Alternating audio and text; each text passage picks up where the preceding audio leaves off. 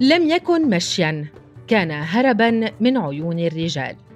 رهف غدير. نتوه كثيرا في تحديد السجان الموجود في حياتنا. فهل هو سلطة القانون أم الدين أم المجتمع أم العائلة؟ أم هو ذاك الذي يغلق الأبواب علينا لأنه يملك الوصاية تجاهنا أو الصلاحية المعطاة من قبل أصحاب قوة؟ في الغالب يكون سجاننا الأكثر شدة هو عقلنا وضميرنا الحي أو النائم الذي صمم ليكون جهاز التحكم الذي يتحكم بنا والذي برمج لينفذ رغبات الأهل والمجتمع وعاداتهم حتى في غيابهم. هذا العقل الذي يؤنبني لأي خطأ قد أرتكبه حتى لو لم يجده المجتمع كذلك. فالتربية قد جعلته هكذا.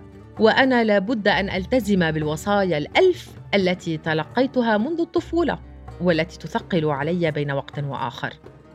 لقد اعتدت لسنوات أن أمشي في مدينة اللاذقية بأريحية. لا أفكر كثيرا في العيون المراقبة التي غالبا ما كانت أخف وطأة من غيرها في مدن أخرى.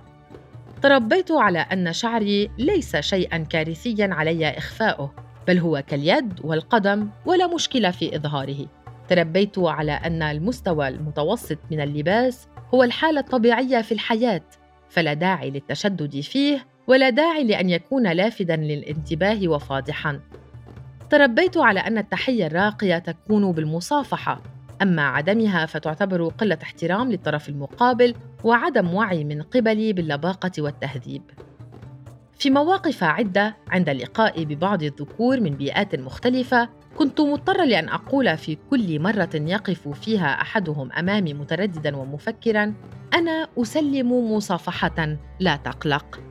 حينها فقط يكمل الشاب تحيته ويمد يده للمصافحة بينما تكون التحية بأكملها قد تشوهت بالنسبة إلي وفقدت عفويتها التلقائية أحتار في كل مرة كيف يخطر في بالهم أن فتاة سبور لا تصافح أو كيف يخطر في بالهم أن أكون في هذا المستوى المتراجع من التفكير ليشغلني أمر المصافحة التي أراها بديهية لصورة احترام الآخر.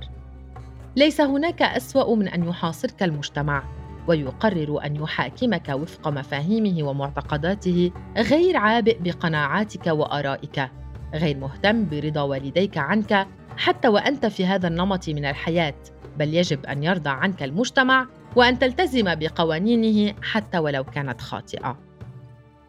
حين انتقلت إلى مدينة أخرى أكثر محافظة من مدينتي شعرت بضرورة الا أثير استياء المحيط والا ألفت انتباهه كثيرا أن أتحاشى نظراته الثاقبة نحوي. سمعت اقتراحات كثيرة عن ضرورة وضع الحجاب ضمانا للسلامة لكني رفضت بشدة لعدم قناعتي به. كنت أكرر دائما أنا أخبئ عيوبي وليس رأسي. لكني بالمقابل تركت نصف ملابسي في بيتنا الريفي والتي قد تثير نظرات الرجال في هذه المدينة. اعتدت في مدينتي أن أمشي بخفة. لا أفكر بمن حولي لأن لا أحد يستنكر سير فتاة حاسرة الرأس بملابس سبور فكل ما كان علي أن أفعله هناك هو أن أستمتع بالسير في الشوارع. أما هنا في هذه المدينة فكثيرا ما أشعر أن علي الهرب وليس السير. الهرب من نظرات الناس الذين لا أشبههم. الهرب من النظرات التي لا تعرف النظر إلى المرأة دون اشتهائها. حتى أني بت أسير منكمشة الكتفين بدرجة متوسطة. أنا التي أواظب على فتحهما أثناء ممارسة اليوغا. بت متنبهه في كل خطوة. إن طير الهواء طرف سترتي. إذ علي إعادتها إلى وضعها الآمن بسرعة. حين أمشي في الشارع أتحاشى الدخول في أي ازدحام. وأترك مسافة آمنة بيني وبين الآخرين كي لا أتعرض لأي موقف تحرش. حتى حين اضطر إلى النزول من الميكروباص وسط تدافع الناس للصعود أحاول الهروب بسرعة للخروج من وسطهم. فأنا أعرف كيف يستغل بعض الوضيعين هذا الأمر للمس جسد الفتاة المحشور بين أجساد عديدة وهي تمر. وأنا غير مستعدة لموقف كهذا نهائيا لأنه قد يزعجني لأيام قبل أن أنساه. أحيانا أتساءل من الملام في ذلك؟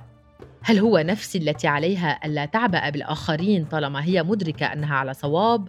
أو هو المجتمع المريض الذي كبت حتى صار مقرفا؟ علينا الهرب منه بأي وسيلة؟ أتساءل كثيرا من هو السجان الذي يسجنني؟ هل هو عقلي وفكري الذي تشرب تربية الأهل مع الماء منذ أكثر من ثلاثين سنة؟ أم هم الناس الذين يرفضون من لا يشبههم؟ أم الرجال الذين لا يغضون نظرهم حتى في صيامهم فيدعون الإيمان ولكن غريزتهم لا تعرفه. فعيونهم تفضح شهوانيتهم وتوقهم إلى أي جسد أنثوي.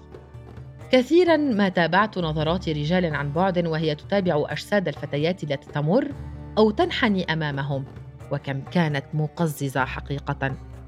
لم انسى يوما مشهد المرأة التي مرت بجلبابها الأسود من أمام سائق التاكسي الذي لم يجد إلا قدميها دون غطاء فلم يرفع عينيه عنهما. اذا في من المشكلة؟ ما ذنبنا أن نأسر أنفسنا في قيود الرجال لنحتمي منهم؟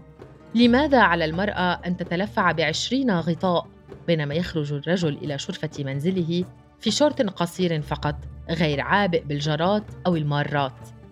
من قال له أن كرشه المتهدل جميل أو إن جسده الأشعر لن يثير الغثيان في الغريبات.